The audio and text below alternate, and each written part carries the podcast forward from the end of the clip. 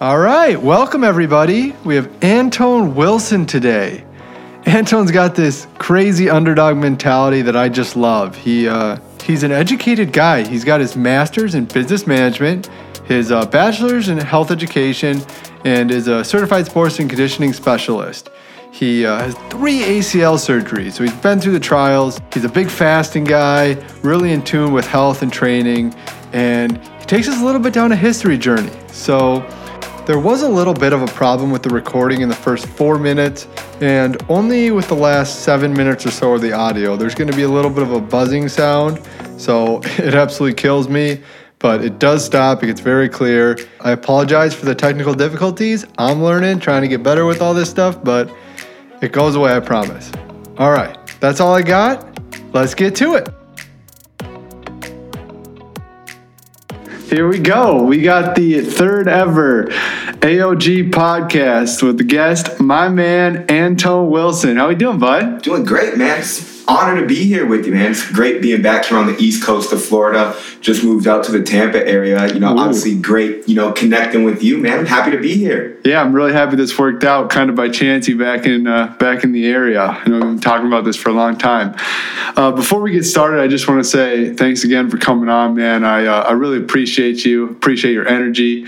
Every time I get to see you, I get inspired. So, just want to say I'm really grateful to have you around and grateful to have you here today. Likewise, man. I, I appreciate that. And, you know, I love your energy and passion as well. You know, I think when you have this energy, you know, you live with such purpose, it's just so important to be around like-minded people, you know, from, you know, you know, the genesis of our relationship, you know, playing NCAA online, you know, is we immediately established the fact, you know, we had a lot of similar core values, and it's cool kind of having watched our friendship evolve from, you know, a video game. Absolutely, yes. And for those of you who don't know, Antone and I met through a buddy, Jarrett Williams, and uh, we just started playing NCAA football together online through a dynasty. Had like five people in it, and then kind of grew ever since. This guy, he's got a football mind like no other. But we'll get into all that. Let's start with uh, just your favorite book of all time.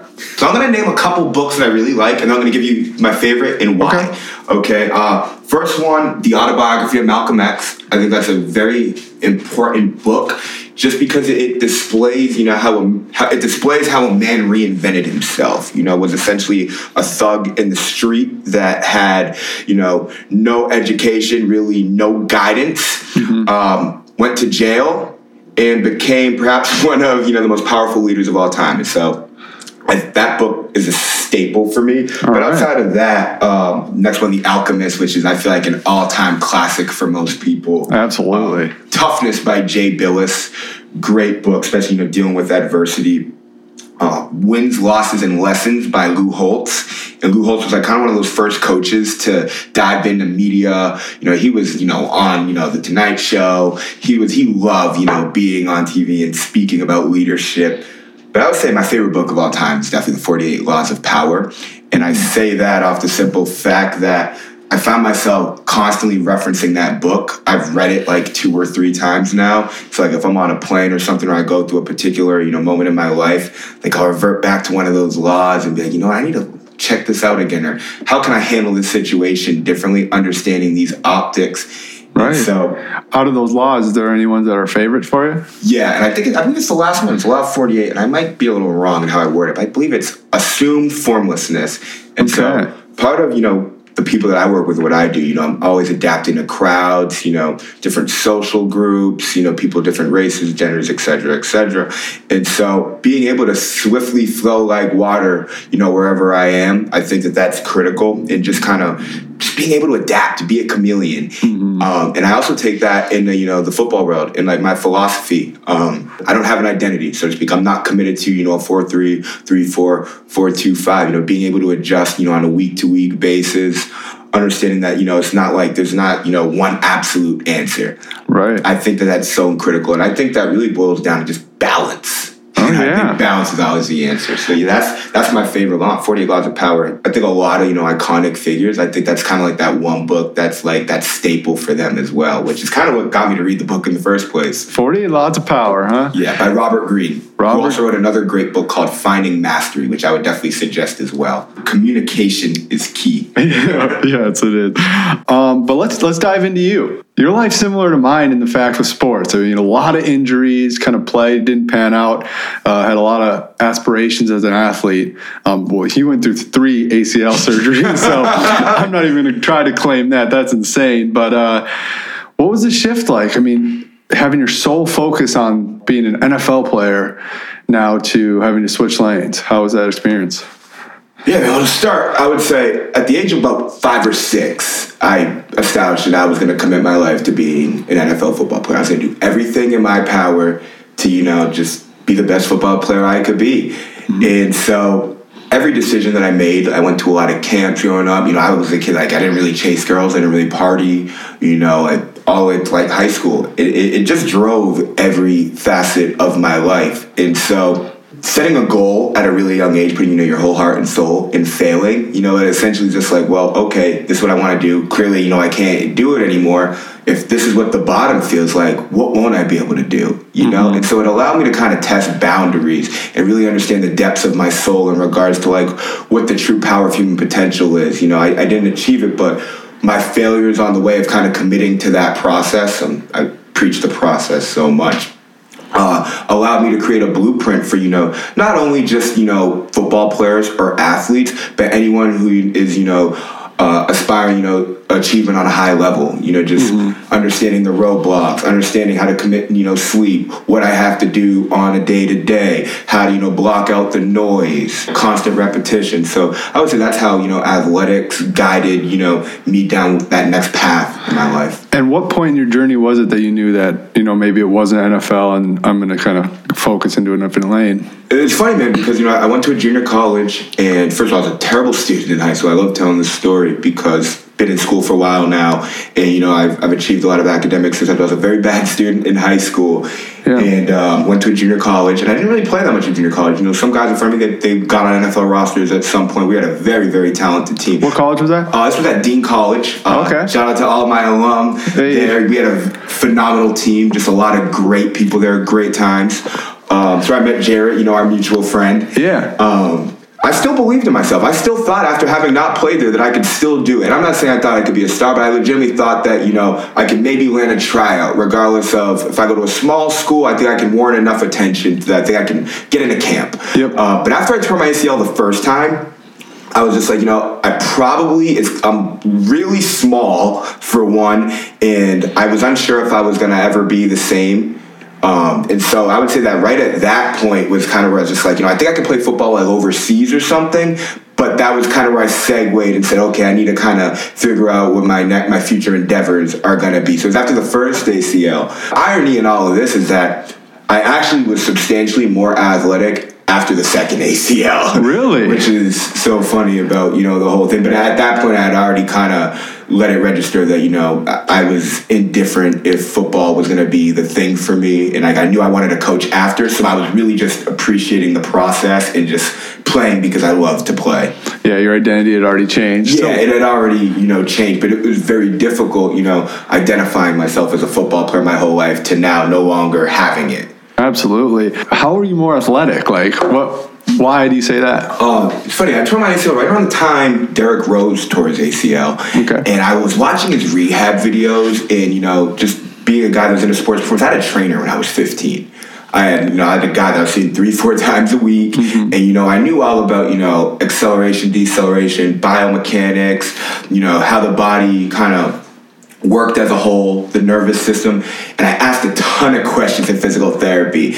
and so I would always be like, okay, well, I'm at about four weeks now. I think I could be doing this. And they would be like, how does this kid know? Like, I was just doing so much research. That's awesome so, knowledge to have when you're young. Wow. For sure. In, the nutritional component, and I remember that summer, I was like, I'm not leaving. I'm not doing anything. I'm not going out. I'm not having no friends. Like I'm just going to dedicate to this process. And so I think it's just kind of com- commitment to that. But I will say this: in rehab, you start thinking about little intricate muscles that you wouldn't think of before. So you know, your the therapist will always kind of weigh out your range of motion. They always see like, okay, do I have this much range of motion here? How much strength am I getting in my right leg versus my left leg? So they immediately identify all your asymmetries and weaknesses. Mm-hmm. So once you know these are yep. things that a functional athlete is getting measured. So once it's established these are my weaknesses are, you're, you're attacking them way more. So I just had very right. few flaws. Now interesting because although you physically, I was physically better, you know, you still gotta get the repetition. So that's what you know is difficult returning from injury. Is that you know you just haven't played the sport right. in a year. But in regards to like my vertical jump, my forty, my ability to jump off a single leg, all those things improved immensely. Wow, that's an awesome story. I mean, you must be feeling pretty good. For sure. That's, that's why I'm a trainer now. You know, that's how I got into this lane and, you know, kind of pursuing, you know, strength and conditioning because I had all this prior experience. So I might as well make a career out of it. Absolutely. Then you have you went back, you were still playing football and you kind of switched your identity going to school over at Concordia now. Right? Yes. So it was funny though, man, because I actually I tore my ACL the second time um, in my, my senior season and um, I still had two two years of eligibility following that. Oh, okay. Because I was a redshirt sophomore, and that was going to be my redshirt junior year, but I tore my ACL. My redshirt junior year, which is my academic senior year. Does that make sense? So after I tore that ACL the second time, I still had two years, but I moved out to Florida and that's where I reinvented myself was when I started reading these books and I was I was actually working at a gym called D1 Sports Training and I had access to elite physical therapists and elite trainers and there was a bunch of NFL players there. And so I was kind of seeing it every day, but I was just I was a trainer and I was just rehabbing. And then I just started casually working out with some of the guys and then next thing I know I was just kind of dove into the uh, the combine prep program, which was where guy NFL hopefuls were training, and yeah. there were some NFL guys that were there. Just hopped in, never looked back, and I was like, you know what? Let me let me give football another go. And so it just kind of organically happened. I was just training casually, and then it just ramped up, ramped up, ramped up, and then I was like, you know what? I want to go back to school. Let's let's go. Let's give this a go. And Concordia came about. No way. And then that's where you did your master's, right? That's where I did my master's. And I actually went there with no intentions of finishing, to be honest with you. The coach reached out to me after he just took a new job so God's to Concordia and I just blew my knee out the third day there. And no, so, you didn't. Right in camp? Right in camp, third day. And oh so right after that, you know, I'm already there and my girlfriend at the time went was going to school there. She hadn't moved in yet. Oh, wow. and so I'm like, well, I have to stay here now. And you know, I was getting a master's degree for an affordable price. And, and, it was a new experience. So I was just like, let me get the most out of this process as possible. So that's how that kind of manifested itself. But yeah, no, I just wanted to play football. I was going to do, you know, one semester and then probably be out. Did the coaches call you up and be like, "Hey, you're going to start and stuff," or like, "How do you know you're going to play? How'd all that work?" yeah, man, it was funny because uh, Jared again, you know, our common friend here. Yeah. What's up, Jared? What's up, Jared? Well, um, we were just talking. He was living in Cali at the time, and he was like thinking about playing football again. And he's like, "Nah, nah I'm not gonna play." He's like, "You gonna play?" And like, because we were both kind of pondering it at the same time. We both had eligibility, and so he's like, "Yeah, I have a friend of mine. He's a quarterback, and he just transferred to Concordia. And um, you know, his dad was like friends with the coaches and whatnot. And he, I guess he just had an influence in the program. So his dad, I talked to the, the kid's dad, and you know, he liked what I had to offer.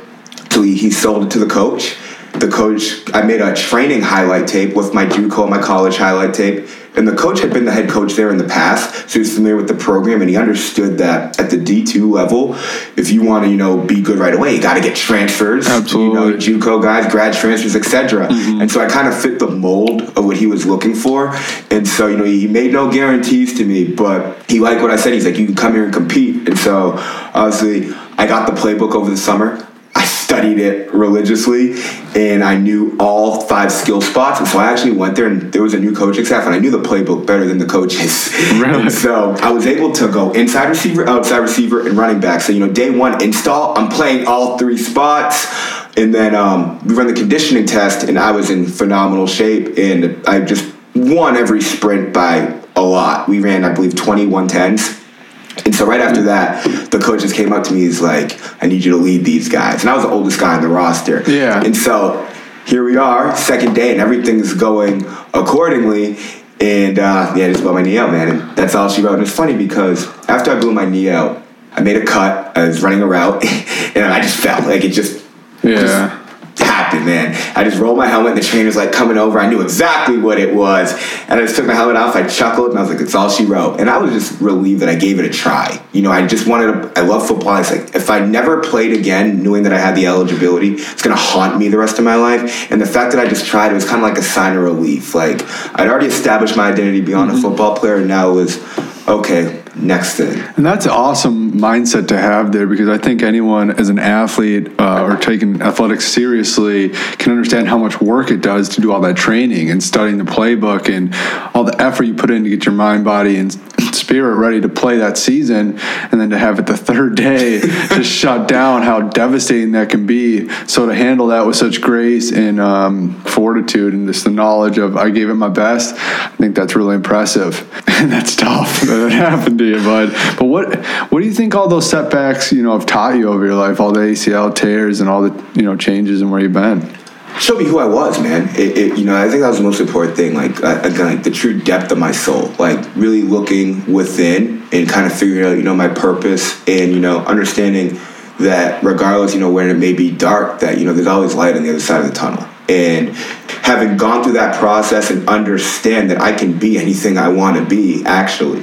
And if I didn't have gone, if I hadn't gone through that, I don't, I don't know like where I would be. And so I'm now at a point where I understand that comfort can kill you because if you're not growing, Absolutely. you're dying. And so I try to make myself as uncomfortable as possible, as frequently as possible. And not only for myself my own personal growth, but I told myself if I can put myself through every emotion and just all sorts of adversity, it's not about me, but there's never going to be a person who I come across that I won't be able to relate to or help. So you don't have to deal with all the pain. I'll deal with the pain. I've dealt with the pain, but you know, I'll let my pain be a reference point or a blueprint to help you get through that next step because I know where you're coming from. Absolutely, and if you're not moving forward, you're moving backward. Hundred percent, man. You gotta keep growing.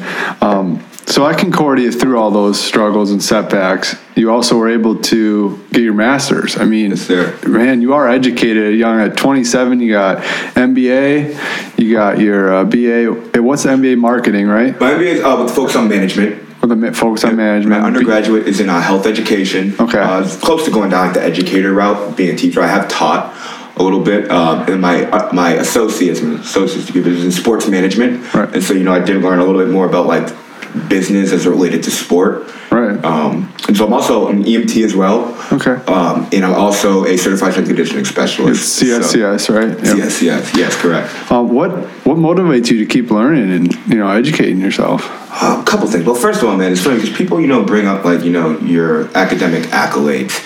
I don't. They don't really mean that much to me in regards to like you know collecting degrees per se. Mm-hmm. Um, and I never I didn't get a master's in business to go get a job. I think most people will okay, I get a promotion, I can make more money, right. or you know, I can get the job. I don't have a dream job. I went there to learn, you know, about financial literacy. I learned how to understand how to manage and lead people better, and I learned how to the operations of what what makes companies tick, and also marketing. I wanted to learn those skills. And so I think, you know, it's one thing, you know, education, it's, you know, applying it, uh, applying that knowledge into, you know, a respective field. And so for me, what I chase is, you know, legacy I just want to use the education and apply it to, you know, be the best I could be at my craft and, you know, impact people. And I feel like, you know, you can never stop learning and you never know enough. And the more I know, the more things I can do, the more people I can come across. And I believe education is the most important thing. I, really do. I think. So do I. It's, it's always critical. keep growing and that personal Absolutely. growth, and you can get that from everywhere, from books and Absolutely. from education. How much do you feel that you learned in that management or the master's program in business comparative to just life experience and from your own personal reading? Ooh, that's a great question. Definitely taught me a lot, but more so a testament to my professors and their experiences. Like the actual like book work, you know, case studies, uh, writing papers. Like, yeah, it, it, it helps, but you know, it's more so because anybody can get the degree, anybody can pass the test. I'll tell you that much. Right. Um, it's more so kind of what you what you put into it, you know, and are you studying things that you want to learn about? And so, you know, I studied economics. I studied, you know, the fitness industry, you know, gyms, you know, how kind of how they're run, how they're operated. I understood the market, and I studied, you know, the landscape of the NFL. Study those things, especially as they pertain to what my interests were. And so, just a lot of information that I was never, you know, previously exposed to. It was cool, kind of diving into that subject matter, you know, in a classroom setting, and then right. having, you know, uh, professionals analyze it and kind of tell me where I stood with it. Now, with book work um, not much limitations, you know, with bookwork, you know, there's no depth to it. But again, everything that you, you read in a book, someone else wrote. And so there is a little bit of like, you know, a ceiling on a book. You can only extract from it. I can read books, read books, read books. Like, where's the application component? Mm-hmm. And so, like, I think that reading and writing very much correspond with one another. And so it's like one thing reading, now let's put it to work. And so that's where I feel like they differ. Um, both important aspects, but I think that it just depends on what you're trying to uh, extract from knowledge. From right. you know, and how can education. you actually absorb it? Like what form exactly. of yeah, what form of teaching do you actually absorb well, and can you apply it writing? So, totally agree with that. Um, what's the passion now? Because I know you're doing coaching for a few mm-hmm. years, and you've got your training. You're in all these outlets. Your creative mind, and I love it. Where uh, where's the passion going forward? Uh, well, the passion first and foremost is football. Okay. Uh, football is my craft. Okay, I believe everybody has a craft. Everybody has their thing, but I, I figure out that's my craft, and so doesn't necessarily have to be coaching because you know I have t- plenty of people that I mentor, I manage, I help. Um, you know that figure in their life, and so I'm always wearing that coaching hat. Mm-hmm. But the the passion in football is more so the chess match, the strategy, under the tactics. Yes. You know, you come out in 21 personnel. You know, is my tight end going to be, you know, over linebacker? Is he going to be, you know, head up on him? What are we? How are we going to respond to that? I know, we in one high safety, two high safeties?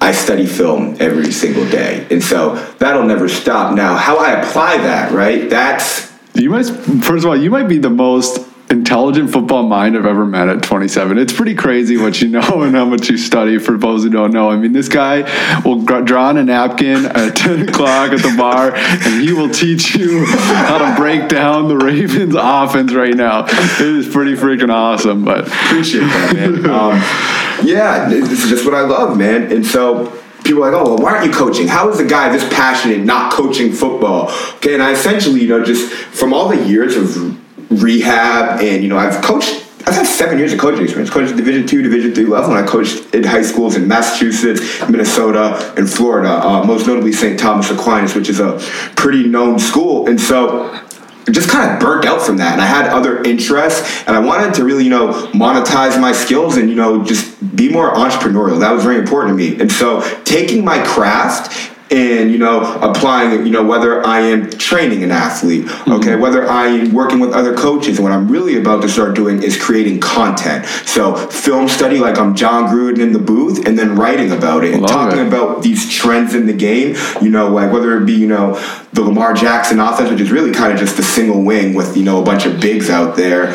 Um, just you know studying trends man. Studying trends and then talk about how they kind of trickle up from um, the NFL down or from the youth levels on up because you know a couple years back um, they were saying you know all these spread option running quarterbacks and the NFL refused to adapt. Well, we blink, you know what I mean? And now half the quarterbacks in the NFL are runners, and so you look at a guy like Daniel Jones, and you know he actually moves around pretty well. Yeah. But you look at like a, a Josh Rosen, who was kind of one of those last traditional drop back passes, and he was you know obviously limited because you know you just can't move around, and that's where the league is gone. So kind of foreseeing these trends before they happen. And the next trend, which I saw about two three years ago, is positionless football, to where all five skill guys can all be ball carriers and catch the ball, where you can line up in a million formations because you know that these guys can do different things. So you never know where the ball is going. There's always misdirection, and all these guys present a run or a pass threat. Wow, that's what I foresee as the next trend. I don't want to share that because I want to write and talk about it. And then I'm a defensive guy, and I declare myself as a defensive guy. And so as I see this positionless football on the offensive side, well, how am I going to combat that trend on the defensive side of the ball? And from a personnel standpoint, well, the Ravens are coming out with bigs. Do I want my linebackers? Do I want to still go with traditional big linebackers, or do I want more safety guys in those spots? You can fly around, yeah. You know, so things like that, man. So just taking my craft and applying it. But football oh, is forever my passion, and so just trying to utilize it as as many ways as possible. Now, do you see yourself still training athletes and uh, on that personal level right now, or is it more towards the content? Oh no, hundred percent. I mean, I've been with the team every year. This is the first time in my life where I'm not working with team in any capacity. I was a ball boy for my dad's semi pro team when I was five years old. From that to youth football to camps over the summer mm-hmm. to high school to college to coaching. Yeah. This is the first time in my life I'm not with a team. So I was actually running a company. Um, I was a fitness director, just stepped away from that. So now I'm my own entity.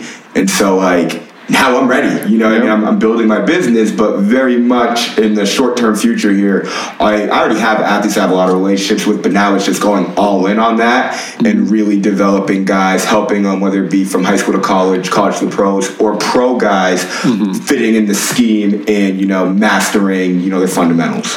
Let's talk fitness for a little bit, just okay. exercise. Um, if you were to just talk to an average person, you see them, they're just starting. Mm-hmm. If you could just give someone a couple tips to just ch- change their exercise routine and really just kind of get them started, change their life, what would you say? Whether it's working out or whatever. First, you got to have a goal. You got to know what you're trying to do. Okay. Um, and you have to commit to the fact that you're going to do it. And so having the resources, whether that's getting a gym membership or you know paying for a trainer, so you have to make those decisions. You have to make that investment. And I think it's the greatest investment you could ever make because yeah. you're obviously you know investing in yourself, and you also have to understand why you're doing it, and that has to be rooted in the right thing.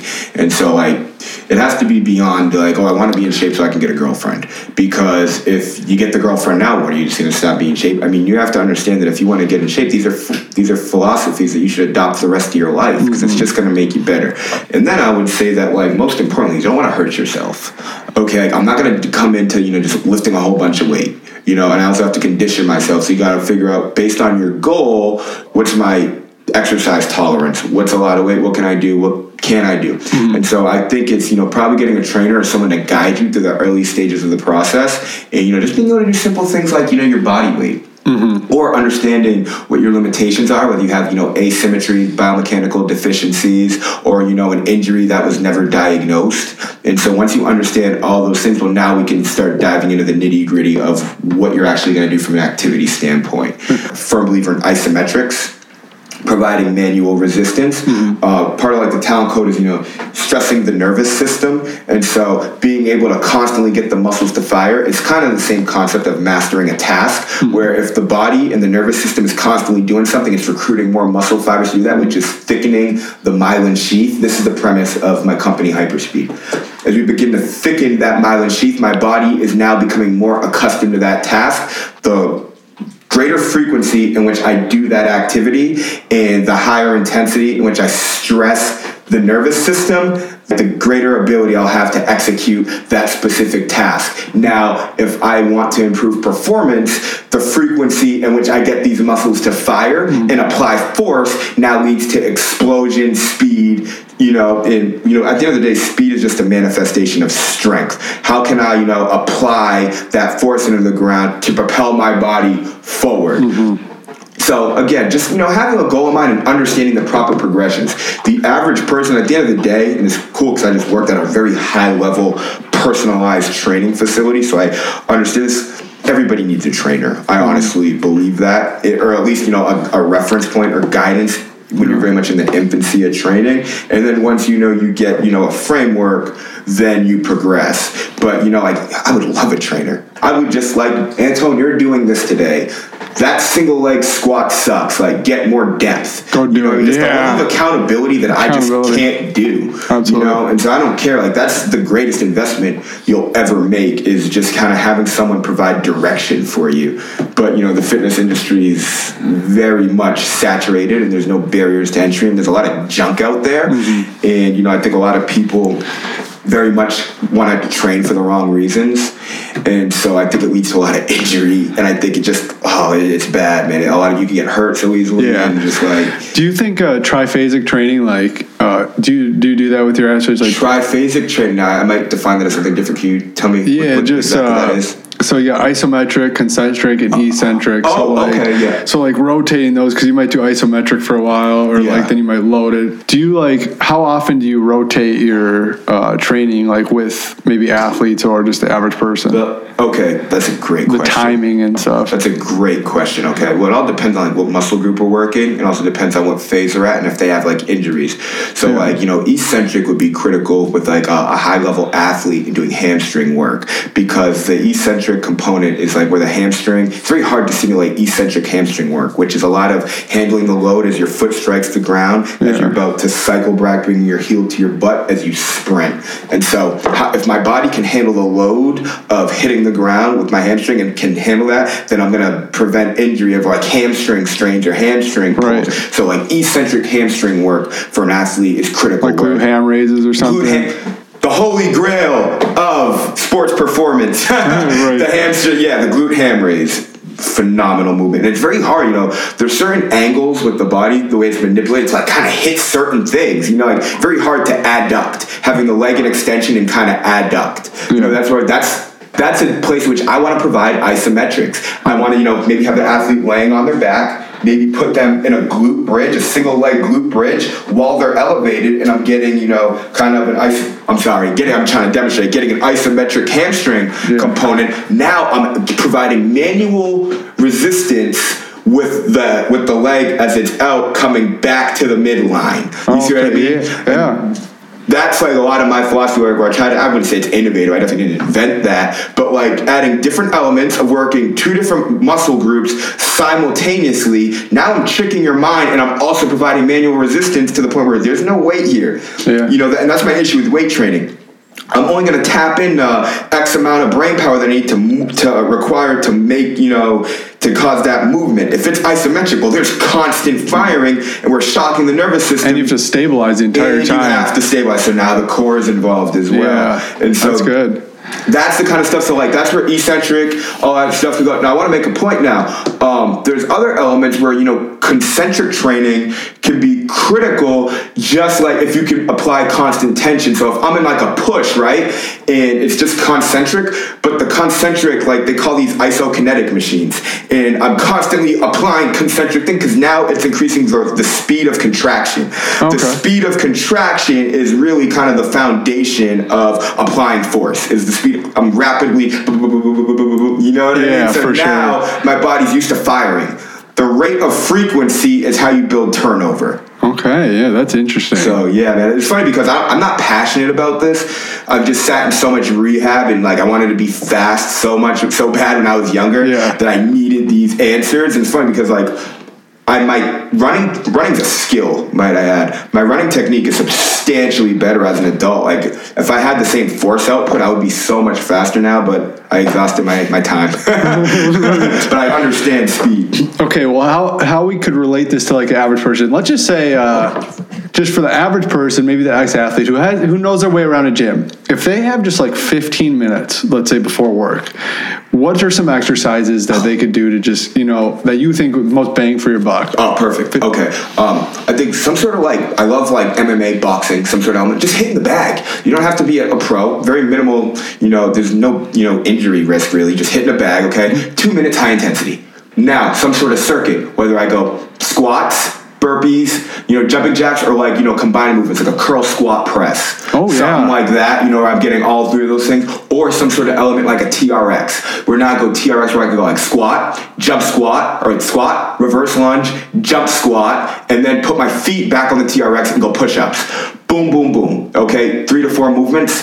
Uh, superset it, or we can go with some sort of me- method. And this is I love integrating tech and fitness. This is kind of the next wave here, and that's putting. Um, like Tabata or something like that, where it's just like you familiar with that? No, I'm It's like an app where it'll be like 20 seconds, like you count 20 seconds, you do a movement, 10 seconds rest, eight times. So I think it's like, Oh, okay. some- or like something like that. And it's like a four minute. High intensity yeah, high intensity stop rest. Yeah. Now, through the midst of whatever the mode of exercise is, I can change the movement or I can change the stimulus. I mean, I can go eccentric for one 20 seconds, I can go concentric for the next 20 seconds. So we're hitting all sorts of things.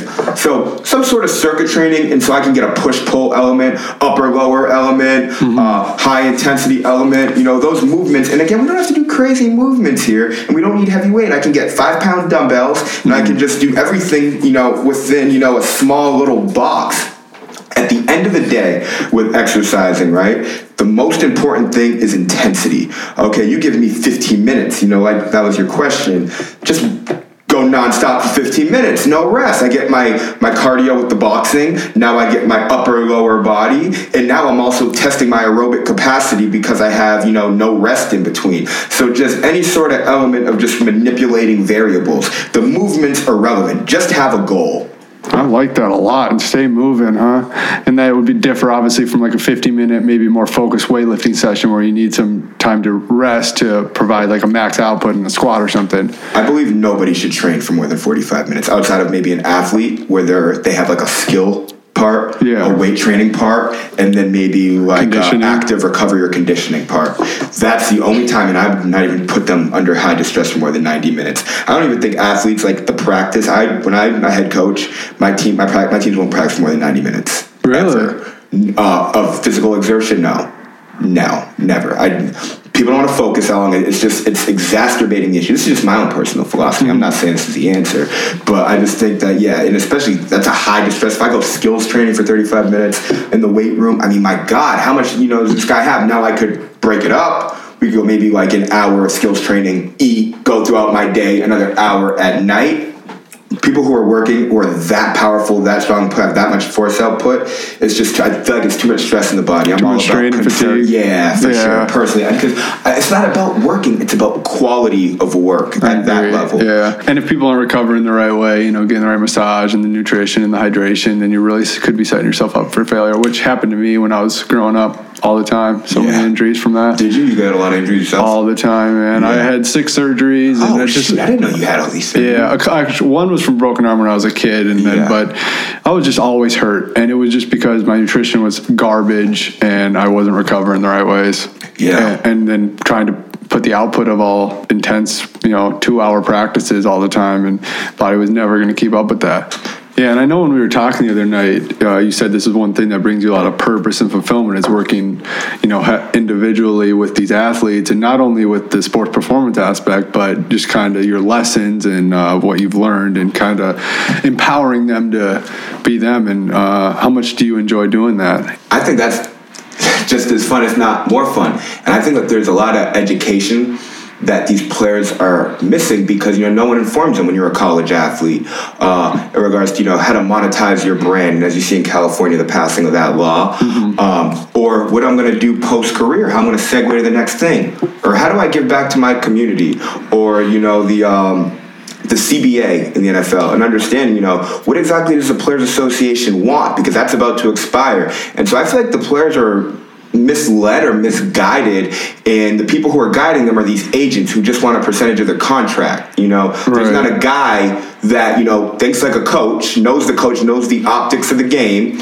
is a couple years removed from playing that's just like them and can you know educate them on these business components how to manage your money and really understanding how much power that these players have. Because without the players who are the product there is no you know NFL if you want to talk about it on a large scale. And so as I segue into working with pros down the road because I have the time to do so, like the skills training is cool, but like, dude, you got a three to five year window to play this game, okay? Like, you want to change your family's life and we want to build communities. That's mm-hmm. what I want to teach these guys. That is my sole priority right now. That's really powerful. And I think that people with platforms in the NFL are really starting to make a difference in communities. And you see a lot of people starting to give back through their foundations and stuff. And I think it's so needed and so important. And I just love seeing people of power using their platforms for good. So continuing to do that individually with people, I think is a great mission to have. Um, but more on an individual level with you, what things are you practicing right now to be productive and uh, to just be able to manage all this time, all these different things that you're doing? How do you kind of keep that all together? Yeah, man. I would say the first thing I did was I decluttered my life about a year and a half when I finished graduate school. Means I downsized. And so I think me and you talked about not too long ago, kind of bringing your life almost till I have like 50 items and so I don't have 50 items. I, I have a pretty good amount of clothes. That's the Rashad Cohen 50 items or less, minimalist yeah. lifestyle. I have a very minimalist, minimalist lifestyle. I can pack my life in five minutes. Um, outside of my clothes, I have my MacBook and my iPad. And so I don't really have a lot of stuff. I don't really believe in furniture, kind of the old Steve Steve Jobs Zen philosophy. Yeah. So I don't really have much material items, and I don't really, you know, outside of the people who I guide and like mentor, coach, etc., etc.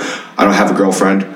Um, you know, very much just like not in that space right now to have a relationship with travel and building my company. And so I don't really have a lot of emotional burdens per se. Mm-hmm. Um, so I would say time those things and really just like the practice of like Zen Buddhism and physical exercise. And that's just you know daily just working out two three times working out two three times a day um, meditation and reading. Just kind of keeping my mind clear. And so i'm a firm believer in clear space clear mind coming into you know a room of just very just nothing around here. And so i always say like my life whether it be you know traveling or you know like moving from place to place athlete to athlete like i'm training an athlete after this and i'm going to the studio with an artist tonight. That's chaos my life is order. Most critical thing in life is balance. I think I tinker the lines. My professional life is chaos. My personal life is order. You know, so I think I got the best of both worlds. I think that's what kind of keeps me sane. Jordan Peterson, chaos and order. But I, I totally agree with the minimalist and just or getting rid of stuff, not having that clutter. It just takes away the distraction. Absolutely. But um, what what does your day look like specifically? Like, let's say you want to do some reading or some meditation or your your exercise. Talk me through, you know, logistically. Okay, so now you know I've I've had this pattern before. Um, it got broken obviously because I've traveled, graduate school, jobs, coaching. Like when you're doing those things, you can't like really. There's no continuity, so that drives me crazy. And so I've been all over, especially the last three years. I've moved 15 times in the last four wow. years, man. Um, so now I'm at a point, you know, as I begin my entrepreneurial ventures, um, where I can create my own life and I can start from scratch. And so this is my framework that I've created, where I am get my best results. And let me read it to you. Sounds good. Um, wake up at so I will go to bed at I'll be in bed by 9:30 p.m. Uh, probably sleeping by 10, and so very much into symbolism. I'll explain in a second. But I'm up at 5 a.m. and the first thing I do is I shave. My goatee will be perfect, and that is a reflection of the order and structure in my life. And if it's a little messy or scruffy, that tells us I didn't do what I needed to do today. And so I like to have the goatee because it keeps me consistent. So, and I shave with a straight razor, which means I have to be precise. Okay. Up at five, I have my two cups of water. Then I shave with a straight razor. I have my two. Uh, I have my candles and I meditate and I meditate. Once I build up, I can get to about 30 minutes I have before. Once down the road, I'm going to be living next to a, a Buddhist temple where I can actually practice, but where I'll probably be doing structured meditation in a group like setting. That's my kind of ideal life, but do it by myself while I can. Well, let's dive into that meditation real quick. Okay. What is that like? What's that 30 minutes? Is it just well, like straight? I've actually practiced Buddhism. Uh, the Zen, there's a the Minnesota Zen Meditation Center it's uh, right near Lake Calhoun. And so when I lived in Minnesota, I would actually go there. I went there for like two months every day. And we started at like 4.30. And we'd go 30 minute meditation. We'd go outside, do a 10 minute walking meditation, followed by another 30 minute meditation. Wow. And I mean, this is intense. And I mean, like, you ain't going nowhere, man. And like, you're stuck in your mind. You got to deal with your thoughts and all those negative emotions are, like that self reflection that all just comes about. But the more you do it, the more the mind begins to quiet, and then your ability to focus really kind of hones in. That's kind of I would say where, where that goes. And so like, again, meditation is a practice. You know, no different than you know shooting hoops. Um, I love shooting hoops because you know it's just like the more you do it, the better you get. Yeah, you know, it's just, it's just it's calming. It doesn't matter what your shot looks like. Yeah, if your technique's all jacked up, I think that the Shawn Marions of the world show you that. right. Uh, but um, yeah, the more you do it, the better that it gets. The easier it gets, and the more you kind of find yourself in that flow state. And so it's almost like time slows down when the mind slows down. So like. Uh, quiet the thinker, as yeah. Alan Watts used to say. So the goal is to just clear your mind, and you know, I heard a good tip is like once you once you recognize that you're thinking about something, like some people get freaked out, but that's actually good because then you're realizing that you're thinking, and you can like bring it yes. back to clarity. So do you get to a state where you're just like completely clear? I've been in that state a couple times, and that very much co- uh, coincides with my eating, my sleeping, and my exercise. Okay. And I think, and we'll dive into that in a little bit because you can't have one part without the other. Agreed. But, um, when you're in that state of thinking clearly, man, I think life has infinite potential. And so it's just it's just practice, man. And I think it, it's a commitment to that. And you also really can't drink alcohol if you want this mind. You want this this mind. I think that that's a very powerful place to be in mentally. Um, but you know, it's just achieved through practice and dedication. You, it's like med- meditation in and of itself is a craft. Absolutely, and it's, it's actually so impressive for the people who can who are so seasoned and you know, like the Buddhist monks. It's really unbelievable. For sure. Um, yeah. So let's get into the next uh, past meditation here. Oh yeah. So after you know the meditation, that's where the next thing for me is swimming. A lot of people know this. I don't have the body type of an actual swimmer. Obviously, I was a lifeguard and. Um, there's a brief point in my life where I wanted to be a Navy SEAL. uh, I just couldn't because my knee. Probably would have tried, to be honest with you. Well, your dad was, right? Uh, no, my dad's in the military, though. Military? Uh, yeah, military man. And so I um, I used to swim when I first moved to Florida every day. And I actually got to the point where I could swim a mile straight. And so I'd have I'd either do a distance day, I would do just a 500 for time day, or I'd do an interval day. And so I'm really excited to kind of dive back into swimming, and I want that to be one of my crafts. Now, swimming's very much like meditation because there ain't no music, and it is a very, you know, just tedious task. It's really physically, you know, draining. It's just me yeah. versus the water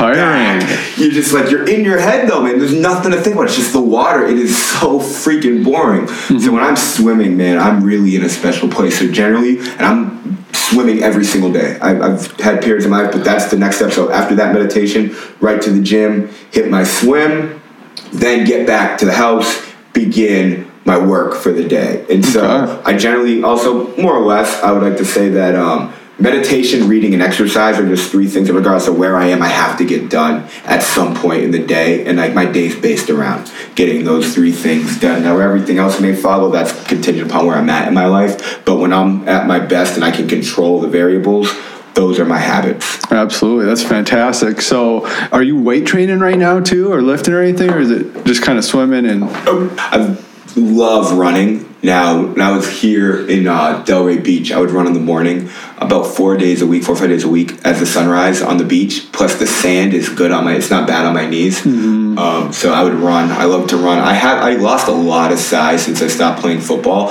So the focus has been more body weight training. I hit the elliptical every day for about 15, 20 minutes. Love the sauna. Um, pull ups, push ups, dips. Just pushing myself. Just physical exertion every day of just pushing the mind, you know, pushing the limits. But that's really, I haven't really set goals. That stuff is very important for me, just pushing limits. And so moving forward, I'm to be dabbling through three to four different modes of exercise. I'm to get back into the weight training pretty extensively, to be into the swimming I'm gonna be um, doing my running, and then I'm also I'm I should play basketball, and like I just started like I, read this book called The Talent Code, and it talked about you know the process of just mastering a task. Again. I stopped my basketball development at 15, and so I, I've been shooting like four or five times a week, and just like working with the left, kind of finding my spots on the court, figuring out where I flow, and just kind of mastering you know the technique of a jump shot, following through, and so just the craft of just jump shooting, just to see what I can do. And so I'd like to do golf down the road. I'm not at a point where I yeah, can. Yeah, come on. But I'm coming, man. I'm coming. I will. Coach Wilson will golf. I can promise you that. Now's not the time. But those four things. And so the, I can't wait to really just get back and just start doing that on a day to day. But right now, just cardio, cardio every day. I love just mastering a task, like you said with basketball. It's just fun to have those different hobbies to push yourself in. And it sounds like with your physical stress, you're really kind of pushing yourself mentally more through the physical body rather than looking for the results, kind of get that mental edge. I like that a lot. You got to get in the sauna, though. You know how important every that day, sauna is. So day. important. Oh, yeah, yeah. You got to be in there 20 minutes, people. Come on. love it. Um, you said, I love when you said, um, nutrition, exercise, sleep, like those three things are all intertwined. And you're a big fasting guy too. And for me, it's like everyone has those three components. It's like pretty well known that exercise, nutrition, and sleep are make healthy, but I feel like we're all missing that fourth component of fasting. Fasting or intermittent fasting isn't just like not eating for 16 hours and eating for eight in a day. There's so many different aspects of doing it. And for some, it's simple as just not eating for 12 hours overnight. You're a fasting guy. You've been doing some extended periods of fasting, which I think are so awesome. Uh, let's talk about some of those fasting done. Before I dive into that, I got a question for you because we talked about sleep, nutrition, and exercise as three critical components. Would you define fasting as a nutritional component or something independent in and of itself? I think independent of itself, okay. yeah, because fasting doesn't need to be all the time or every day, but it, it does need to be a pretty uh, an aspect of your life in some component for the mental aspects, whether it's spiritual for some, obviously physical, burning fat, and um, just needs to be a tool that we all use uh, for those different components. And at the very least, I really believe that people should just take a 12 hour break overnight, let your body digest and reset, follow that circadian rhythm of sleep, and just kind of let your body flow. Let's just stop consuming something for a little bit and just kind of let our body reset and recycle. So I do believe it is a component with those four. And I just think it's such a potent uh, tool that so many of us have lost just because of the society that we're in. That's a fact, man. And I'm grinning right now because I see people, and my my friends think I'm crazy. Like everyone thinks I'm just nuts, and that's fine. But um, I've gone on like three day fast or something. I've been in parties or something. So I'm like, oh, you want to eat? I'm like, no, no, no, I'm fasting. It's like you're fasting. Like, what's last? And I'm like, oh, I don't want to talk about this because here we go. Right. Yeah, I haven't ate in like three days. Like what? Like how do you do that? so it's so funny to just hear you just talk about you know how you know critical it is to fast and you know just hearing that. So see, like I am sane. Anybody who's watching and knows me, like yeah. well, they, I am all right. So I'm sorry, man. I just had to say that because you made me really happy in talking about fasting. No, that's a, hold on. That's awesome because one of my favorite quotes is "A sane man in an insane world is always considered crazy." So we're at whatever environment you're in. I mean, it's all relative, right? Of how you think. Hundred percent. But um, I'm sorry. I just went off the rails there a little bit. What, what was the question exactly? Uh, I, I want to dive into some of the fasts you've done. Okay. So I know you've done three days. I think you said you did five once. My most is uh, I believe five and a half days. Let me tell you where this fasting stuff came from. Yeah. Um, Steve Jobs is probably like my biggest influence. Um, just you know his life to you know what allowed him to get in the creative space to even come up with a company as revolutionary as Apple. And so Steve, when he was younger, would um, only eat fruits and vegetables. He was a hippie, grew up in that counterculture era in uh, you know the Bay. Yep. And so you know he would just like he would always kind of look seeking spiritual enlightenment. So he would just fast for like three or four days or like weeks at a time, have like one meal a day, was a vegetarian his whole life, and only ate apples and carrots. And so like I was a little, you know, ignorant, a little younger, and I was thinking, I was like, I just want to be like Steve Jobs. So he fasted. I was like, let me fast. But I did read that there was like you know a euphoria that could be attained or like almost like a spiritual enlightenment mm-hmm. and so right around a time where i was kind of trying to lose a lot of weight i was you know just reading studying the zen stuff and then the knowledge of steve jobs i was just like let me apply this let me let me go for it so i did a day got kind of easy but there's still some difficulties you know i think right around like hour 16 or so like kind of starts hurting. Yeah it hits you, you gotta drink loads of water. Absolutely. Um, sleeping's tough for me personally. Okay that's interesting. Um, and then so like i did that a couple times. Just did a couple couple one day fasts, and I, I, just read from you know just reading nutritional stuff that you know if you just cleanse the system, you know once a month, I think everybody should at least one day, 24 hours, just water once a month. Absolutely. Resets the system. So after like a long weekend or something like this, like I fast probably two, three times a month, one full day. But uh, after like, you know, like I, I, drink or something like that, it's just like, okay, I am fasting this entire day. Let me reset back to basics. Little reset your taste buds. Absolutely. If I'm at a point in my life which I'm at a crossroads where I know I'm about to transition or I know that I need to really kind of double down or I'm just like confused, I'm going to fast for three or four days and I want to see like who I really am. And so there's a spiritual enlightenment that comes, and it's almost like keeping your world, you know, clear and pure. Mm-hmm. And so after day one, your body resets itself, and after day two, you know, like now, like you're kind of flowing off of you know life forces. You know, you're very in tune. Now, like day three and moving forward, now it's just like the compassion the appreciation. Like you're no longer you know succumbing to the flesh. You know it's like the mental and the spiritual have now separated from the physical body. Mm. the mental has to make the decision no. The spiritual is almost like the component where it's just like i'm greater than this physical body. And the physical body has to almost be like it's dead. Mm-hmm. and so once you start tapping into that around you know day three or four it's just like you begin to kind of see the things that you did wrong. You begin to kind of see, actually, other people's behavior stands out to you as well. But I think, you know, love is the law. And I think when something is not acting out of, you know, the intentions of love, I think you kind of feel that. Mm-hmm. And you become far more in tune with that when you're in that state of, you know, fasting, or I guess you call it euphoria at that day three or day four. And so it's kind of like a transitional thing for me. And on top of all of this, it's just pushing boundaries. And so if I can get to day five, you know, then like again, if I can not eat, then what do I need in this world? Absolutely. You know, because that's, you know, a, a primitive desire is food. so if I can, you know, defeat that craving, I, I can, you know, I can take my mind to anything because it's almost like suffering to learn how to stop suffering. Absolutely. And for people listening, we're not telling you to go do like a three day fast right now. He is seasoned in fasting and talk to your doctors to make sure you have a plan if you do something like this. But people are just so afraid to miss a meal. And like, our bodies are able to go weeks. Even the leanest people will last 15 to 30 days with zero food with water. So, like, the fact that it's so scary for people to just miss a couple meals, it's like, no, you can go a couple days and hit that euphoria. Now, the, the longest I've gone is 58 hours. And I noticed for me, the second day was like super tough. Like yeah. the morning, I was hungry. And, but then all of a sudden, I got to that night, I didn't even want food anymore. Like it came in a wave, and all of a sudden, I was good. What's your experience kind of with the you know ebbs and flows? I, I, think the most important thing with the fast is I need isolation. And I'm clearly trying to fast because like I need some answers. Mm-hmm. You know, I, I, fast and I need answers. so life. it's mainly for the mental so, aspect. Oh, mo- mo- mental, spiritual. Yeah. But um, it's more so just being able to kind of just push it. You know I mean? Push myself beyond this limit of like giving into the fact that I'm hungry. And so I need to be away from everyone, everything because of like the temp- temptation. Mm-hmm. You know, that's temptation is a, a, scary thing in this world. And so, if I just eliminate the temptation of not being around food, then it makes it a lot easier. I'm going to be honest with you, or anybody for that matter. It's very difficult to go on an extended fast when you're in like a fast flowing environment. You know, red is a very powerful marketing color, but what color is, you know, all the fast food chains to some degree? McDonald's, Wendy's, Burger King, you see that red, that Chick fil A? Mm-hmm. It's almost like, you know, it's like you see these things like, oh, coffee sounds good, you know?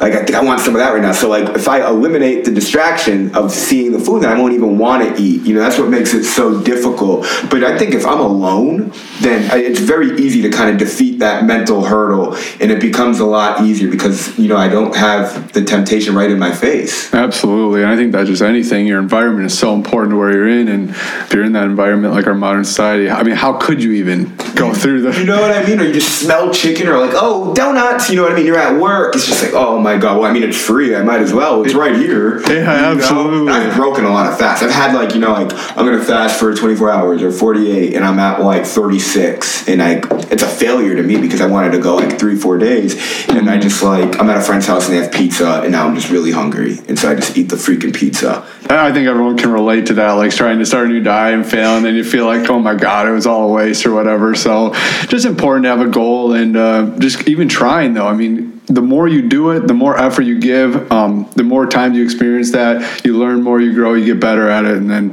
you can hopefully come up with a better plan in the future.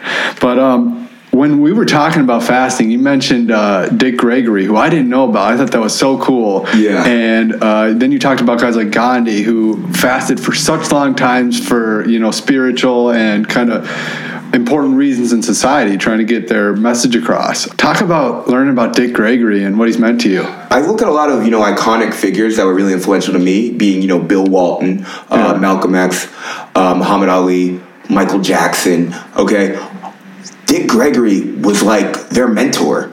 Okay, Dick Gregory, he was uh, went to college. He was a runner. He's a cross country runner.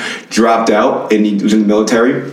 After his military stint, he came back and he was doing you know comedy clubs, just doing stand up. And Hugh Hefner found him. Hugh Hefner found really? him an opportunity, and he started doing stand up. He took off as a comedian, and then uh, the Vietnam War came. And after the, the Vietnam War, he, he protested. You know, had been in the military. Kind of, he was very much a scholar, but prior to being a scholar, uh, he smoked cigarettes and he drank uh, whiskey every single day. He was and really overweight, right? Really, really overweight. Yep. And so he just decided that he was gonna he was not gonna eat until the war was over. And so and he went on a run across America and he just started di- diving into nutrition. And so he, he ran like all over the country. And they were just like, there's protests like him, Muhammad Ali, and like all these people running down the street wearing like these things like, we won't eat or stuff like that. Bring the troops home. Really powerful. And that's where he started kind of tapping and he went on like a 21 day fast. Then he went on like a 56 day fast where he would just have like fruit juice after like two weeks just to get the nutrients that he need back to the back to the fast, back to the fast. He went on so many, started sitting on a higher level where he changed Muhammad Ali's diet. He changed. He was a vegetarian, right? Lifelong vegetarian. He yeah. studied this stuff extensively, um, and he also kind of studied the FDA. He studied, you know, the way food was regulated, uh, the, how the meat was processed, like what was going, how things were going about in America, why people were dying. I think it was also like the diabetes in the rapid rate in which it was happening in the African American community, and then studying these social trends to kind of figure out what the root of the problem was because he mostly just wanted to help his own people. Mm-hmm. and then you know his influence in helping his own people led to the attention of some of these figures and then he was just like that meteor because he, he also ran for president might i add and actually got some votes. And this is like in like 19 like the 60s really? Yeah. Wow. Yeah. And so after all this stuff i mean because he was like they wanted him dead at some point like he was just really influential and it was problematic. And so he actually stopped talking for like 25 years. He lived in Cape Cod, he had 10 children and didn't talk. And then right around 2015, he just started doing a bunch of interviews, kind of telling this story again. And so that's how I got caught on him was just floating through YouTube, and then like I just saw him talking about fat. Oh, he was also influence force for John Lennon as well. Just just to show you, you know, the, the depth in which all these people he was beginning to kind of influence. And yeah. so I mean to kind of float around here, but I'm watching all these interviews. He's talking about you know fasting, spirituality, you know, um, sport and you know business is kind of controlled. You know how athletes aren't speaking up anymore. He's talking about all these things, and he's a lot older, so he didn't care. He was really aggressive yeah. and off the rails, and I really admired it but that's when I kind of when I saw you know the force that he was in the midst of the fasting and everything that he did, I was just saying, this one guy is an educator first things first, and he is able to tap into all these iconic people and be the number one influential force in all of their lives. And so it wasn't about him, and he lived long enough to tell the story. That's a blueprint in which I want to replicate, you know, using education and leadership to help empower, you know, other leaders who need that guidance. Mm-hmm. So that's kind of the influence of Dick Gregory. And at the end of the day, Dick Gregory's initial fast was an act of protest, just like Gandhi's was in taking that nonviolence approach. And so that's kind of where that came from. And Gandhi I read his book, I believe it was an autobiography. He just talked about, you know, as he fasted, you know, the cleansing of his soul and his understanding uh, fundamentally of, you know, how man should correspond with, you know, the material world and how man should treat, you know, other humans. It was, it was just fascinating. So all those components kind of diving into one another, just like really it was just like, okay, fasting is the answer. right.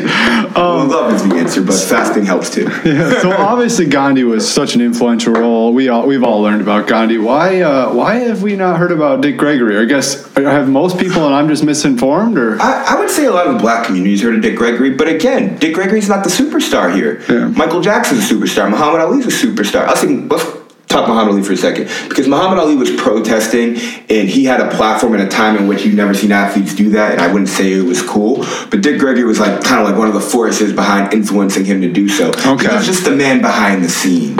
Mm-hmm. you know he was right by and I, I, don't know for a fact but you know he, he's told stories about being right by Michael Jackson's side but when he died. And so he was that guy you know providing guidance for mm-hmm. all these people. I don't think he wasn't in the, in the public light because I don't think he wanted to be in the public light and also remember now, like this is we're millennials. We were born in the '90s. You know, a lot of these. If he was didn't speak from like '85 or so to like 2014, where would our window to have heard of him come from? Mm-hmm. You know, I'm just a historian. I actively, you know, read. I study entertainment and sport, and so that's where I kind of heard of him. But yeah, I don't think anyone would really.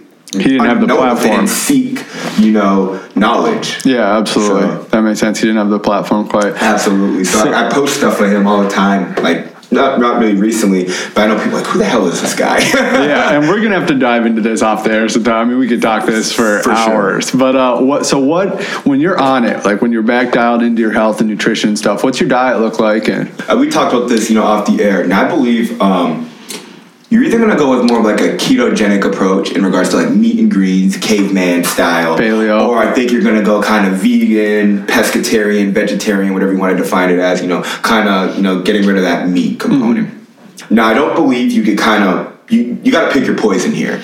You know, I mean, you do need carbs, especially if you're an athlete. I think the athlete component, let's diabetic. I'm not going to talk athlete nutrition right now. That's a totally different conversation. Absolutely, and thank you for putting that into context because when we have these conversations, athlete context is totally different. Like you need to be a sports car, you need to be this quick, athletic moving person. That's a little bit different than maybe longevity and health every day. Now, now let me actually preface with this real quick before I dive back in.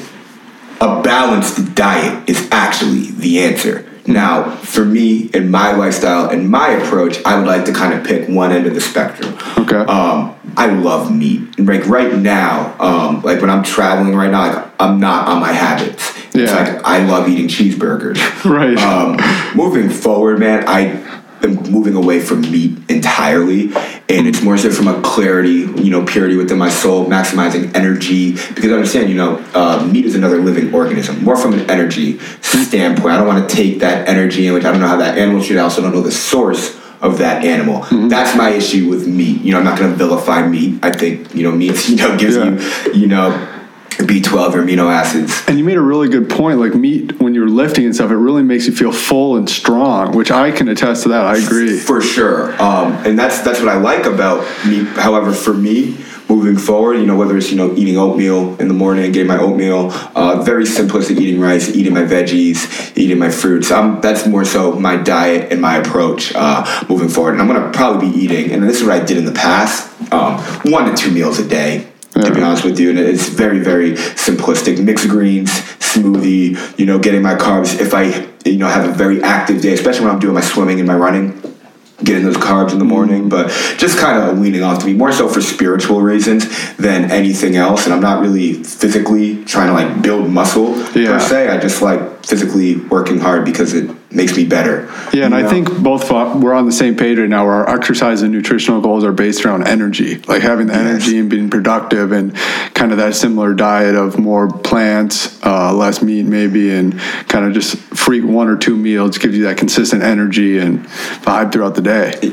Absolutely, man. I, I think, you know, this is why we're very similar. I think we both seek achievement. And so at the end of the day, in order to do that, you know, you got to perform. And, you know, I, I define myself actually, want to talk about, well, what are you? I call myself a performance coach. And, you know, I, I try to take, you know, these different elements sleep, nutrition, spirituality, business, you know, XYZ and how do I put myself in position to maximize my performance? Mm-hmm. You know, and so again, like I eat for performance, but that's performance relative to what my life is. I'm not gonna tell you how to eat, or if I'm gonna tell you how to eat, it's gonna be contingent upon what your habits are what you're trying to do. You know, I, I think we're seeking for a one size fits all type deal, and that just don't exist. I wish it existed because I would say that, you know, the 425 is the optimal defense in football. I'm searching for that answer, right. believe me. Yeah. But it ain't it, it it boils down to balance. It, absolutely, and that's why I just want everyone to have the information. Like that's one of my main goals with learning nutrition and spreading this platform in the future. Just give everyone the information about everything, non-biased. Here's this. Here's this. Here's this. And will we ever know for sure? Probably not. But at least if we can have a baseline, then people can make decisions for themselves and informed decisions. And because, like you said, there's definitely not one size fits all. And, and you know what's great about what you said is that you know you, you don't want to have a bias and you just want to inform people people. What bothers me, and I guess this is a scholarly approach, and so that's fine. But I think that people like to talk just to talk, and so you know, social media I think is great. However, I don't think everybody needs a voice. Mm-hmm. But I say that to just say this: like you, you, let's say you say you you write an article and now someone's trying to debunk your article. No, no, no, you don't have to debunk my article, nor am I saying my article is absolute. Let's just have the discussion. Mm-hmm. Can we just have the discussion and let's, you know, let's find common ground or I don't want to say consensus because nothing's absolute, mm-hmm. but at least let's find, you know, a place in which, you know, I can apply these practices, I can understand your side, you can understand my side, and we can both proceed. I think everything has become very combative or this is the way, this is the way, and that's just not the way the world works. It's like, Absolutely. You, you know, it's like sports talk. And you can you can only have an, a hypothesis and then support it with data. There's no absolute like that's what science is. The fact that we can't have these conversations because I feel like people are so attached to things like ketogenic people or whatever it is like they built businesses around they're so attached to one part of nutrition or fitness or whatever it is and it's like guys we're all in it for the same goal like let's live healthy and i know it's harder said than done because we built revenues off things but we can't be so attached to our ideas just because we've been doing them for sure. And it's funny say that because I think that the dichotomy that people find themselves in is being, you know, a one trick pony or a jack of all trades. In retrospect, if you're a jack of all trades, that means you're a master of none, right? So I think that, you know, people tend to go with what they know. And so I think that if you're a ketogenic person, well, that's your niche, that's your market, you know, that's what you've put all your time and study into. So, you know, how dare anyone, you know, question and challenge that? Now, the issue through the midst of all of this is that, you know, we live in a society where, you know, it's all about trends or the next big thing. This is why I pride myself on versatility and being able to take my basic skill set and being able to kind of work in a lot of industries or do a lot of things because the market may change. You know, some people could hypothesize, like, you know, me being a football guy, and I'm this is a little alarming to me. Football might not be played in 20 years. You know, you gotta understand that, mm-hmm. you know, and so how am I going to adjust? Because there might be new science for this ketogenic person that, like, you know, nobody will ever eat meat again. You know, just a hypothetical. Well, now right. what? You know, you just wrote all your books and you did all that and studied all this for two years. Now your in- your industry's obsolete. Mm-hmm. And so I think that's more so where people kind of cling to, you know, subject matter. And if your thing is your thing, that's fine. But I think that we just have to have an open mind and, you know, be able to discuss these things and just always understand the opposition. I think that's critical. And it's just important to be, like you said, well rounded, have range. How many aspects are you in? There's the 10,000 hour rule. 10,000 hours make you an expert in something. So once you have 10,000 hours, then you're going to be probably at the top of your trade. Like if you're if you're going to be a professional athlete or if you're going to the top of your class in academics at Harvard and stuff, once you have 10,000 hours of training, training, it doesn't really matter who the most talented is or who is the smartest person in the world. It then becomes who has range. People who uh, win Golden Globes or Nobel Prize, it's because they have a range. They have that level of ability in that subject, but now they're able to communicate well or they're able to be charismatic with others. They, they kind of have a well range. So it's just really build, building all your skill sets is I really believe what gets you to that top level, not just being so ultra talented in one thing. And to piggyback off what you said, you know, uh, you know, you and your respective domains, was you know, health, you know, golf, fitness, and me in football. Okay, I probably put in twenty five thousand hours in football, maybe more. To be honest with you, okay, I'm only twenty seven years old. I've put in all of that work to just get to the point where now I think I actually, you know, have a voice that I think someone might deem as being worthy to listen to. But that's it. I put all that work to now go monetize myself and compete in the market. I put in the time just to get there. Mm-hmm. You know what I mean? I ain't there. I'm not even remotely close to being there. But I put all that time in just to get there. I think that we have, you know, a misconception in regards to like what that 10,000 hours entails. Or like 10,000 hours, I'm here. I'm good. So like, no, no, no, no, no. You put the 10,000 hours, so now you've established yourself as a as an expert. Mm-hmm. Now, what are you going to do with it. Or it's like, say to a lot of my friends, because 27 is a critical age, you know, 26 to like 30. And it's just like everything you've been through, which I'm sure you've been through a lot, but no one owes you anything. Mm-hmm. You have just now put yourself in a position where you can get in the room. Now, what are you going to do with the opportunities that may come your way? However, if you don't handle business from 16 to 25, then that opportunity you even get in the room ain't even going to happen. Mm-hmm. You know, but it's that commitment to the process to where now you can capitalize. And I think this time, like, you know, 30 ish, 35, it's going to show who's been working. Like, Absolutely. it's the David and Goliath mindset. Like, everyone calls David this huge underdog. It's just because nobody had heard of him. He didn't have the acknowledgments and all the accreditation, but he was working. He was mastering his craft. So when he got his opportunity, he was going to win that fight because he had been working on himself. He, he knew how to throw the stones and he knocked him right in the head. So even if you don't have the accolades at 30 or whatever, all this acknowledgement, if you've been working and working on yourself and learning, once you get that opportunity, you might be just in line and knock it out the park. So, and, and you want to know what? The best thing is when no one knows you. I love the concept of the underdog. It's such an easy place to be in. You know, Absolutely. like there's nowhere to go but up. And so, and, and again, like the opposition of that is, I'll tell you now, like the biggest threat to your future success is your current success. Mm-hmm. You know, if I'm doing well in my life, man, I like kind of like tense. I'm like, eh, something bad's coming. You know, like I'd rather be on the climb. I'd rather be on the come up. You know, when you're at the top, everyone wants your spot. You know, I like having my back against the wall. That that that um that David approach. It's funny because David's such a common man name. Yeah, that, that, that's funny. This is the David approach. We can yeah. coin that term. Um, I think that it's just a much better position to be in, especially when you're competing in an industry or you're competing, you know, against that, you know, that giant against Goliath. Goliath. um, I think both of us are so into, you know, we're chasing the best version of ourselves and we we were trying to take down Goliath. Like we we're all in. Uh, what would you say to someone who maybe hasn't taken the leap to, you know, really go after what their heart really wants? Great question. Um, in life, I feel like the worst thing that you can have is regrets. And I, I see this a lot. I see this with people once you get to around mid 30s and I, I was reading, I forget what the book was. I was reading this not too long ago. But like you can almost see it in some people's spirit that it's just like at 30 they're almost like defeated or so. Or like that spark, that drive that was once there. Mm-hmm. And what that is, is it's that regret of, you know, they didn't chase what they did and now they feel their windows closed. And the truth is that windows never closed. However, that window also was never open. Okay? You're oh. never gonna have enough money. You're never it's never gonna be the right time you're just gonna have to do it and you're gonna have to try. And I would rather fail. Well, I've already failed. You know, I mean, I ain't going. Yeah. I ain't gonna get any worse than here. You'd rather fail than having never tried at all. Like uh, J. Cole, great rapper, a college educated, might I add, but he said the only thing worse than death is a regret-filled coffin. So, so try before you die, or, or always wonder what if. And so man, like the thought of just having not pursued that, and you, you can see it in people, and I think that you, you just have to try. And you know, like who cares what it is? Who cares what the optics are?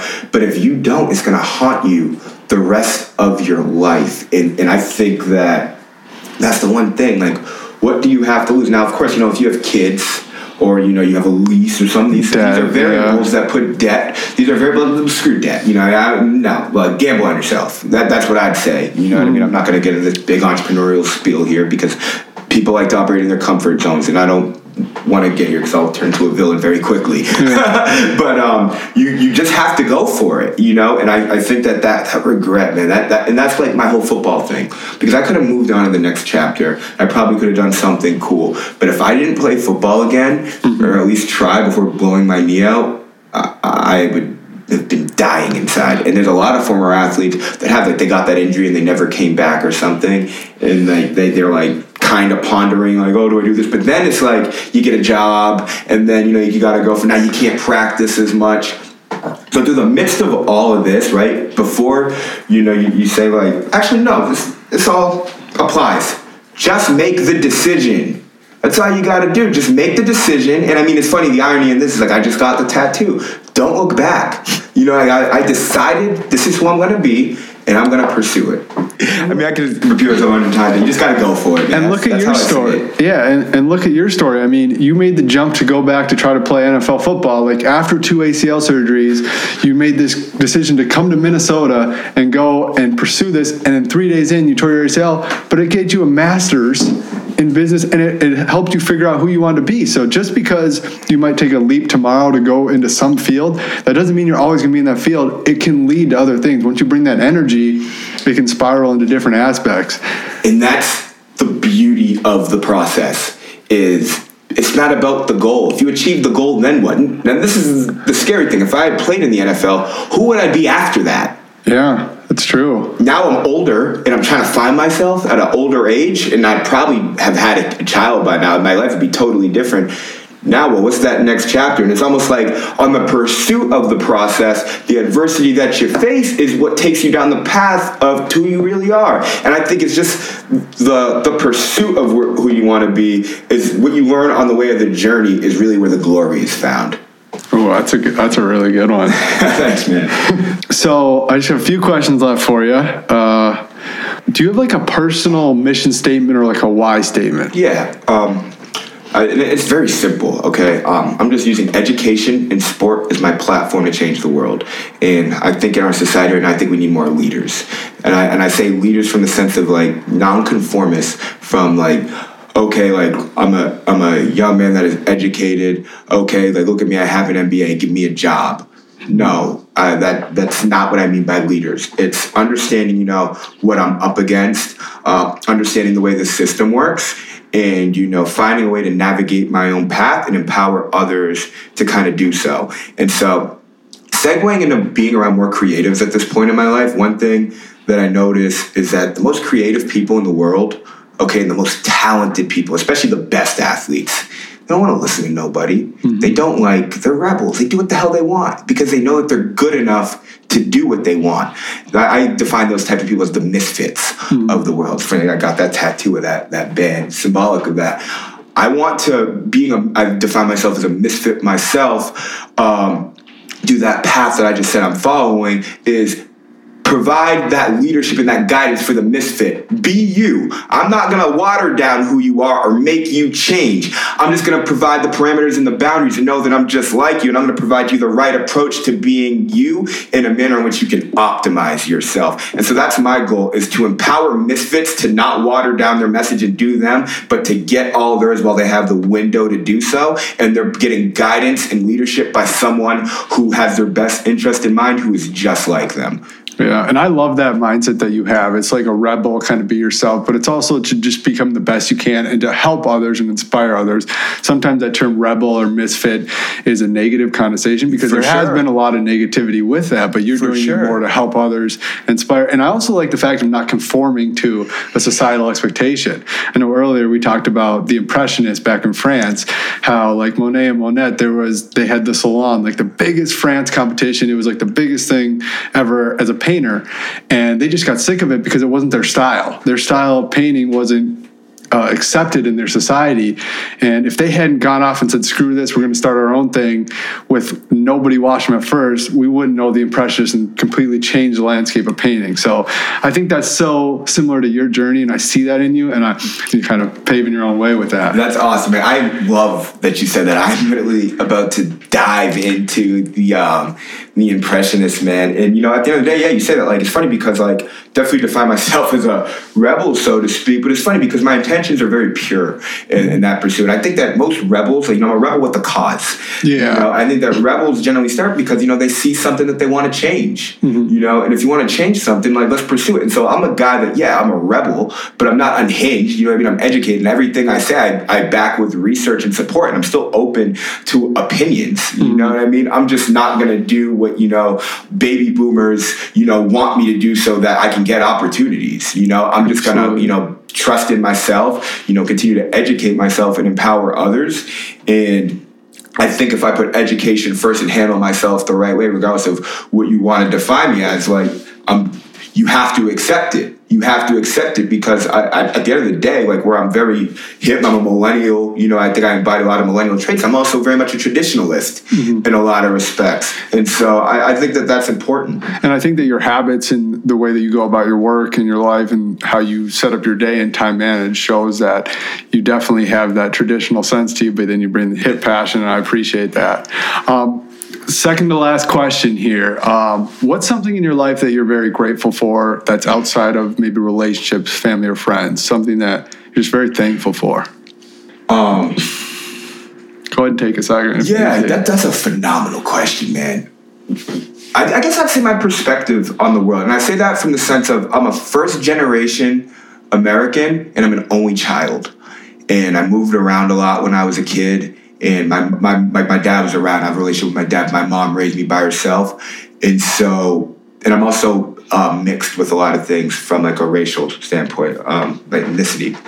And so that gave me perspective in regards to just like being my own man, um, putting people first, and um, being my own man, putting people first, and um, wanting to help people and you know desiring you know family and culture.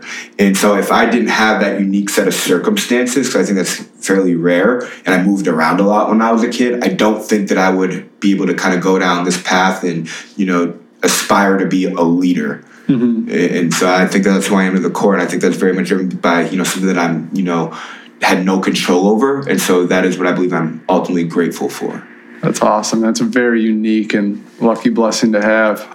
Um, final question, Bud. Again, I, I just want to say I really appreciate you having here. It's uh, pre- really appreciate having you here. It's it's been awesome to see your passion, your drive, and I just love the journey that you're going on, the commitment. So very grateful for you and appreciate you.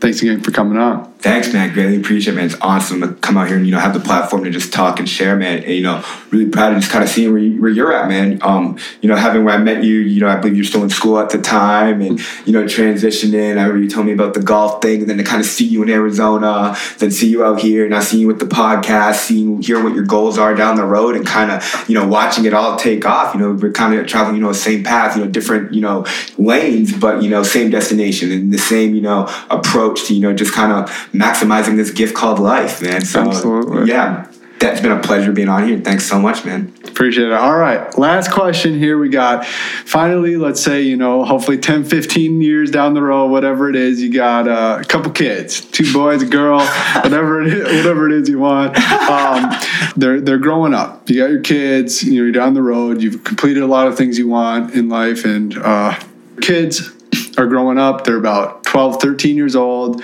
They're kind of getting to that time where they're starting to understand the world. They're starting to realize going into the world. What are a few things, or what are three things that you would tell them to guide them? Three things that you believe would lead to a happy, healthy, and fulfilled life. Um, be yourself. Put people first and value your health because if you don't have that, you have nothing. So be yourself, put people first, and value your health. Yes. All right, buddy. Hey, thanks for coming on. Appreciate you. Of course. That was awesome. Might take a Uber to France, yeah. I spin a rock on my pants, yeah. I do the for my fans, they are my fam in advance, yeah. I'm already taking a chance, yeah. I'm moving more like I'm chance, yeah. I cannot f with the man, I'd rather go out and trap my bands, yeah. But baby gon' hate me for trapping, no. I had to do what I had to do magic. She never seen it like that before, yeah.